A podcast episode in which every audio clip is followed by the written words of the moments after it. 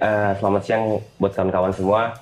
Ini mungkin jadi episode pertama dari infohukum.net yang akan berisi podcast yang temanya pada kali ini adalah remas hukum. Pada intinya sih ingin mem- memasyarakatkan hukum jadi biar masyarakat lebih melek lah apa terhadap isu-isu hukum yang ada dan bisa mencari solusinya atas masalah yang dihadapi.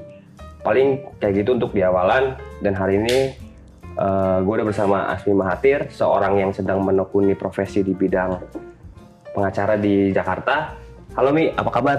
Baik, boy. Mas Ramdhani ini Oke. sore-sore kita ngobrol-ngobrol yang santai aja terkait Iya, bener, hukum bener. kali ya. Udah bener. Jadi eh, kan udah hampir empat bulan nih kita apa ya menghadapi pandemi kan, otomatis ada hal yang baik dan ada hal yang buruk yang terlewati. Hal baiknya adalah masyarakat jadi gemar belanja online nih. Nah untuk hal itu kayaknya asik nih Mi kita bahas terkait dengan jual beli online kan gitu nih. Sabi. Terus apa sih masalah-masalah yang melingkupinya? Ya, Tapi tetap dalam konteks hukum dong. Ya. kan gitu. Nah sekarang sebisa mungkin dijawab lah. Benar, pertanyaan pertama menurut Asmi nih, kira-kira masalah apa sih yang timbul dalam konteks jual beli online nih? Kan banyak banget tuh. Hmm. Ya kalau menurut saya sih sebagai saya juga kan orang yang ini juga uh, sering beli, jual beli online. Kebanyakan beli, kebanyakan beli. Jual ya sering lah kita nyoba-nyoba jual segala macam namanya dagang kan usaha kan gitu Iya, ya. benar-benar. Ya Mencari sekarang- cuan lah ya. Iya betul. Terus Jadi tapi untuk sekarang lebih banyak beli gitu. Banyak ya, beli. Headset ya apa. Bukan HP gue juga gue beli online oke di benar-benar. benar. Tokopedia waktu itu tuh nekat aja. Eh bagus tapi. Pokoknya yang penting menemuin keranjang dulu aja ya. iya kayak Bayar gitu. kapan nggak tahu lah ya. Betul Oke. benar. Nah itu ya gue sih ngeliat kalau gue pribadi pernah lah ada beberapa permasalahan yang gue alamin sendiri. Oh gitu. Jadi ini pengalaman pribadi nih ya. Pernah. Coba, kayak coba. misal waktu itu gue beli jaket nih. Itu ukurannya dibilang super size. Hmm. Ternyata nggak sesuai itu barangnya kecil ternyata. Oke, Kayak terus gitu pernah gue kayak gitu. Kalau temen gue yang suka gue denger lah kayak banyak penipu-penipu yang berdasarkan jual beli online kayak gitu kayak dia udah bayar barangnya nggak sampai-sampai kayak gitu. bete lah ya. Nah, kalau dua hal tadi yang kayak gue alamin pribadi, misal gue beli jaket ternyata ukurannya nggak sesuai, Iya. atau yang dikirim udah ngirim duit tapi barangnya nggak nyampe ke kita, itu mungkin secara sadar lah kita Iya iya. apa namanya terjadi gitu. Benar-benar. tapi menurut gue ada permasalahan satu permasalahan yang akhirnya gak secara sadar orang tuh ada permasalahan hukum kayak gitu loh. maksudnya gimana sih? Itu kayak masalah hak hak privasinya gitu loh. Contohnya, Datanya tuh contohnya. diambil gitu. Contohnya. penggunaan itu juga gua kayak ya gue juga eh, inilah ya masih masih mempelajari hal itu. Tapi yang jelas menurut gua banyak data-data daripada pengguna hmm, or- online itu Oke. juga dalam transaksi online itu Si disalahgunakan ya, menurut gua oke. gitu. Kayak misal akhirnya gue dapat SMS di- ditawarin pinjaman online Oh, iya, iya, dan lain-lain. itu sering tuh kayak kop dari koperasi mana dari koperasi mana itu gue sering tuh. Gue nggak pernah kayaknya ngehubungin mereka. Iya, iya, benar, mereka dapat nomor gue dari mana gue gue nggak ngerti. Atau ya. dari asuransi ya kan? iya Tiba-tiba kayak gitu. apa jangan-jangan kayak apa yang mereka gunakan metodenya gue nggak pernah mensetujui lah. Iya benar-benar benar. untuk memberikan nomor gue dan dihubungi sama mereka tapi tiba-tiba mereka menghubungi gitu. Iya, iya, mungkin itu eh, akibat lain lah dari Iya iya. transaksi online itu permasalahan yang Iya. gua, gua rasa gak secara apa Sadar ya. secara sadar gitu Iya, gitu loh kayak gitu sih kalau Mungkin kawan-kawan juga inget gitu kan beberapa bulan lalu sempat ada kasus apa namanya breach of data di Tokopedia gitu kan yang Hmm, puluhan juta data iya. yang dikabarkan bocor dan sebagainya kan. Yang sampai hari ini pun nggak jelas kan gimana tuh ya. Hmm. Itu. Nah terus kira selain itu apalagi sih Mi masalah yang melingkupi dalam konteks apa jual beli online gitu kan? Hmm. Apakah ada lagi atau kalau gimana? gue pribadi sih sepemahaman gua baru tiga hal itu tadi vertikal itu ya? ya tapi kalau mungkin ada kawan-kawan lain yang mendengarkan obrolan kita hari ini punya permasalahannya silakan kita tambahkan gitu loh kita nggak Bener, tertutup bener, untuk bener, itu gitu Iya iya. benar. karena kan pengalaman juga hal ini kayak gitu Nah terkait dengan itu kira-kira ada nggak sih Mi argumen hukum atau istilahnya apa ya? eh, ini deh apa namanya dasar hukum atau argumen hukum yang bisa kita pakai untuk mengatasi masalah tersebut gitu loh. Ya barangkali tiba-tiba besok gua yang kena atau temen gua atau abang gua kena kan gitu nah terus kan kalau udah tahu kan jadi lebih enak nih kan Mhm. apa gimana sih Hmm, buat mengatasinya gitu loh Mhm. nah gimana kalau menurut apa eh, Asmi nih Wah ini obrolannya udah mulai serius nih ngomong. Iya kita hukum. udah mulai jump into the core kan gitu kita udah masuk ke Ya. bagian inti nih Intinya sih gue coba jawab sepemahaman gue lah, yang sepengetahuan gue dari mengala dari apa menangani beberapa kasus kasus yang mirip tapi tidak sama kayak mirip gitu. tapi tidak sama oke Jadi nggak bisa juga nanti dasar obrolan gue ini dijadikan Jadi apa, rujukan utama lah jadi ya. rujukan kayak Mhm. gitu karena balik lagi itu semua berdasarkan kondisi yang sama kondisi yang berbeda Oke, oke. waktu yang berbeda dan lain-lain. tapi gue coba mengkonstruksikan jadi Oke, kita oke. di sini sifatnya sharing aja lah bener-bener kalau emang ada kesalahan ya gue terbuka kayak gitu oke jadi gimana kalau ngomongin kasus hukum dari transaksi-transaksi tadi menurut gue itu bisa di kalau dalam hukum itu kita bagi bagi baginya kayak gini deh iya gimana kita kerucutin lagi apa ada eh, dugaan tindak pidananya dari apa yang dilakukan oleh oke bener-bener benar dari hal-hal itu kan gitu ya, dari, dari, si peristiwa penjual lah ya. Kalau semisal konteksnya tadi yang pertama akhirnya barang itu, nggak sesuai dengan yang kita apa inginkan? Nah itu mungkin juga masih lemah unsur penipuannya kayak gitu. oke Tapi kita kita ngomongin dulu yang pertama, nanti itu yang kedua. Yang pertama itu kita ngomongin yang soal kita sudah mengirim uang, Mm-mm. tapi barangnya tidak sampai. nggak sampai oke Nah, itu bisa kita konstruksikan mungkin ya sebagai Mungkin. penipuan, dugaan tindak pidananya penipuan. oke Kenapa? Karena di situ ada akhirnya eh, unsur-unsur yang bisa diduga sebagai tindak pidana kayak gitu. Mm-mm.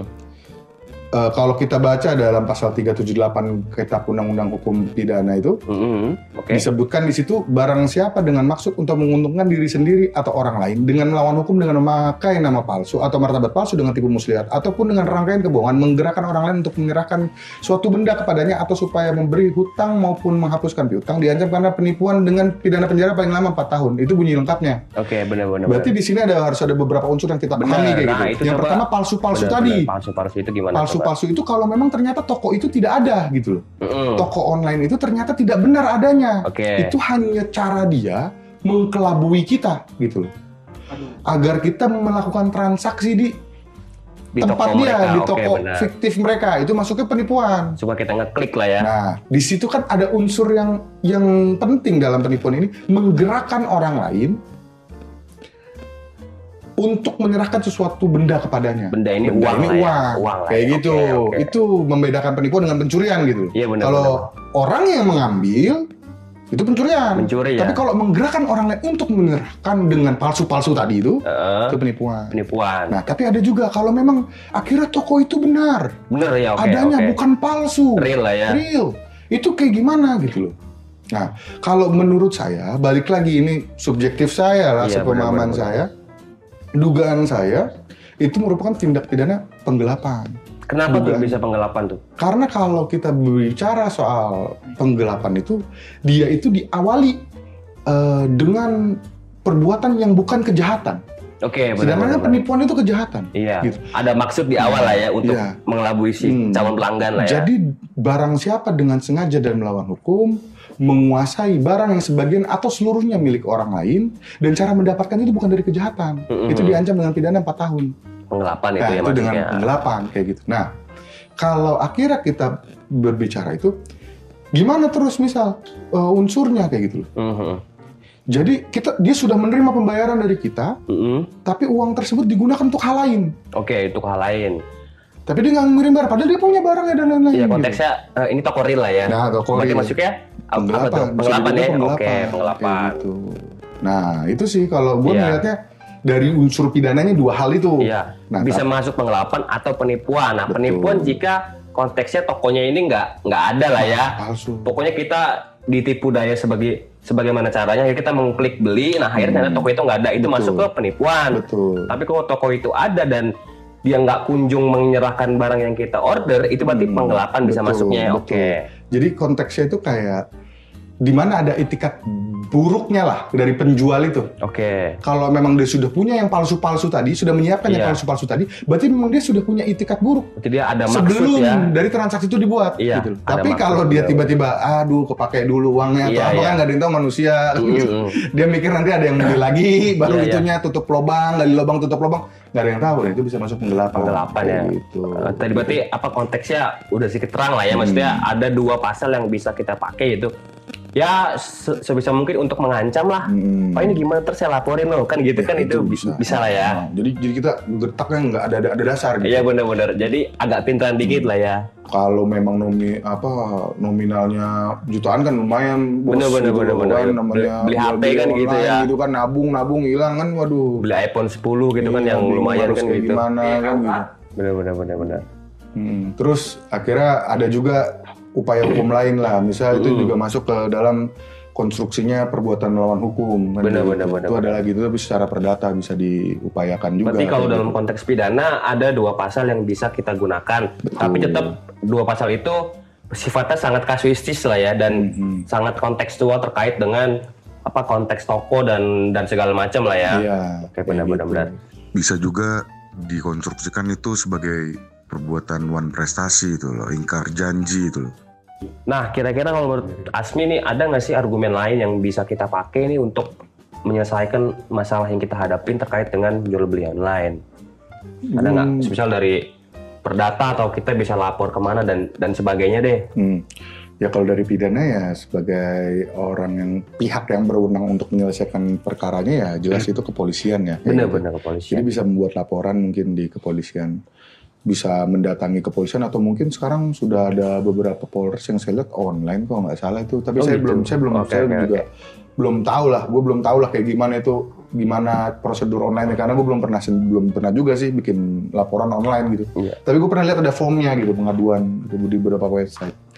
Terus kalau memang mau secara perdata ya mungkin bisa dilakukan upaya dulu ya karena ngomongin perdata kan itu antara orang dengan orang gitu ya hubungan benar-benar. antara masyarakat lah gitu itu bisa diupayakan misal ditegur dan ini kalau memang tidak berhasil juga ya bisa digugat secara perdata Ditegur. baik itu Artinya mana nih barang gua nih gitu kok Iya. nggak sampai-sampai gitu. Betul. Itu berarti dalam konteks perdata udah maksud apa namanya is- istilahnya udah ada itikat baik untuk menegur lah ya. iya betul kayak gitu Mungkin istilah hukumnya apa kan gitu somasi atau apalah ya. Hmm, hmm. Bisa secara lisan ataupun apa tertulis ya kan. Betul. Benar-benar benar. Gitu. Kayak akhirnya gugatan perdata kan ada dua tuh didasarinya oleh Wan Prestasi dan PMH kan gitu perbuatan Benar, benar, benar, hukum benar. kayak gitu. Tapi Jadi ya benar. Hmm. Terusin. ya tapi itu kembali lagi lah ke para pihaknya kan gitu. Pak Benar, pihak benar. yang dirugikan ini mau menempuh upaya apa? Karena tidak ada larangan karena mengadu ke polisi itu adalah hak setiap warga negara Benar, kan betul, gitu. betul betul. Karena bukan berarti orang dilaporkan polisi itu bersalah gitu loh. Belum Tapi tentu melalui ya. ada prosedur Benar, lagi benar, di dalamnya ada penyelidikan, penyidikan kan gitu. Iya, ada benar, benar. pembuktian juga di pengadilan, ya itu harus dipenuhi juga. Gitu. Benar, Jadi benar. hak warga negara kalau memang merasa dirugikan dari tindak pidana ya dia berhak untuk mengadu dan Oke, menggugat pun hak warga negara. Benar, Silakan dia gugat dan lain-lain.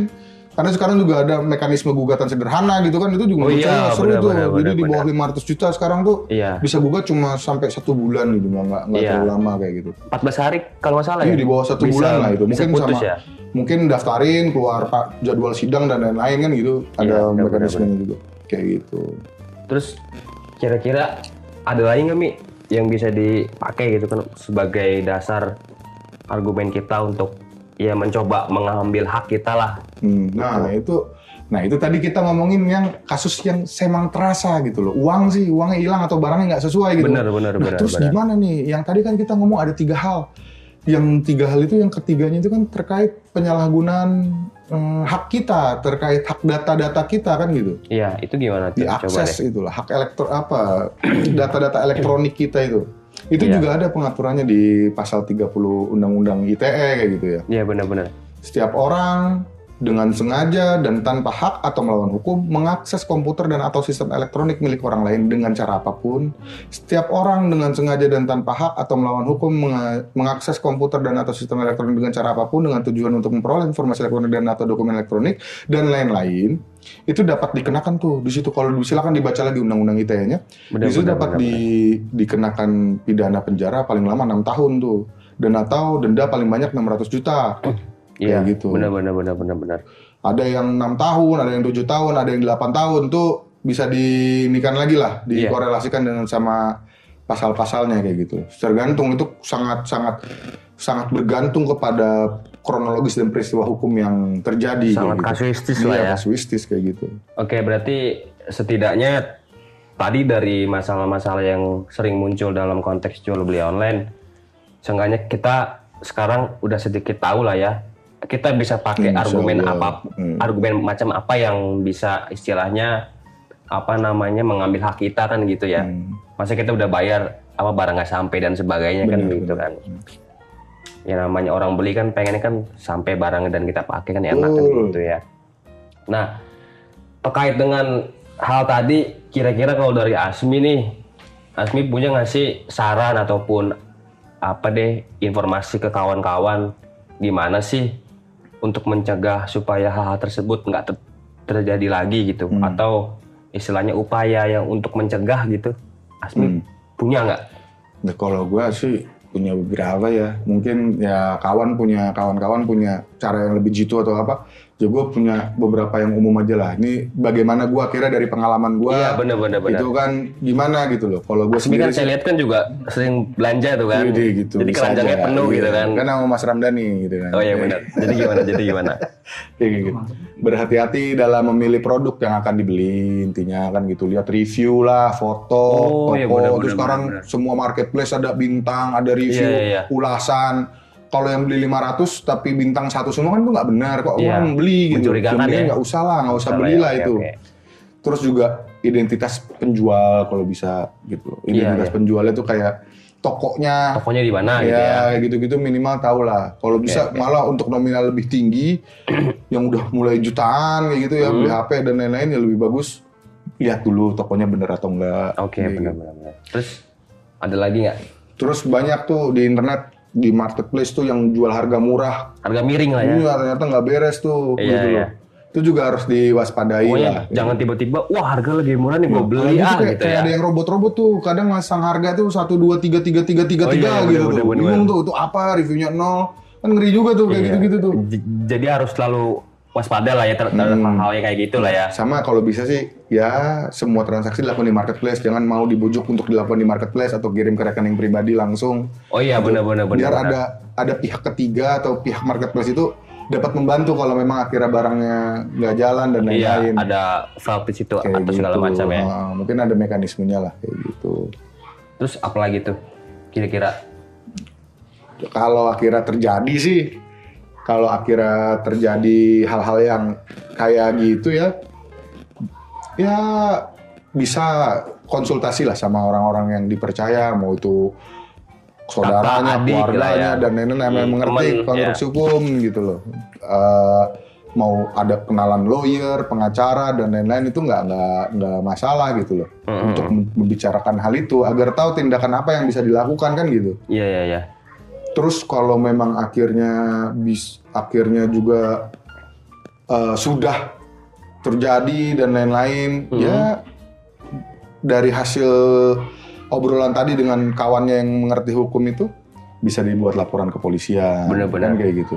Ada upaya konkret lah ya. kita yang kita tidak mengharapkan kayak gitu karena juga kan eh, Iya siapa sih yang pernah masalah kita kan cuma gitu mau ya. beli HP berharap tiga hari sampai, empat hari Iya. sampai, akhirnya bikin laporan polisi dan ya itu kan Iya. makan waktunya lebih lama Bener, gitu. bener, itu bener. sangat merugikan kita lah kayak gitu ya. Jadi upaya kayak gitu harus di ditempuh, tapi kalau bisa dihindari dengan cara-cara Iya, ya bener. tadi lah, mengamati, hati-hati dalam bertransaksi online intinya Mungkin- kayak gitu aja. Gue nambahin ya, mungkin dicek dulu kan apa namanya SOP dari marketplace itu gimana kan Betul. soal apa jual beli online-nya. Hmm. Maksudnya apakah ada hal-hal yang dirasa nggak nggak masuk akal ya? Berarti apa cari marketplace yang lain kan gitu loh. Betul, iyalah kayak gitu. Intinya sih apa namanya? Intinya sih lebih apa? Kalau bahasa anak SD-nya tuh lebih apa lebih lebih mawas diri kan gitu ya. Kalau mau jual beli online tuh. Jadi perhatiin tokonya bener apa enggak, terus harganya masuk akal apa enggak, Hmm. alamatnya jelas apa enggak terus bagaimana setiap ulasan dari orang-orang yang beli gitu kan. Terus marketplace juga apakah terpercaya dan dinaungi oleh OJK kan gitu-gitu ya. Paling itu sih. Kira-kira Asmi ada nggak nih sa- satu atau dua patah kata yang bisa dikasih ke kawan-kawan yang yang lagi maniak beli online supaya nggak ada hal-hal yang menimpa gitu kan? Ya palingan kata-kata dari gue hati-hati sih. hati-hati ya. Mawas diri hati-hati gitu ya. Ya hati-hati apalagi gitu loh. Gue nggak mau dong apa banyak korban gitu kan Iya, dengan bener-bener. sale online gitu. Ya hati-hati caranya. Ngapain Hati-hati ya. gitu. Apalagi yang harus gue ungkapkan gitu. Ya tambahan. Gue sih yang mengharapkan malah feedback dari kawan-kawan kayak gimana ada pengalaman apa dan lain-lain kayak gitu. Ada mungkin analisa lain terkait hukumnya untuk kasus ini gitu loh. Itu menurut gua perlu juga kita apa sharing di sini. sharing ya Iya, Betul. Iya, paling sebelum menutup apa namanya sebelum menutup obrolan ini gue pengen nyampein ini sih ya apa ada riset dari BPS gitu kan bahwa tahun 2019 tuh usaha dari e-commerce tuh sampai 17 triliun gitu kan. Ber- berarti kan banyak banget kan uang yang beredar di internet kan gitu.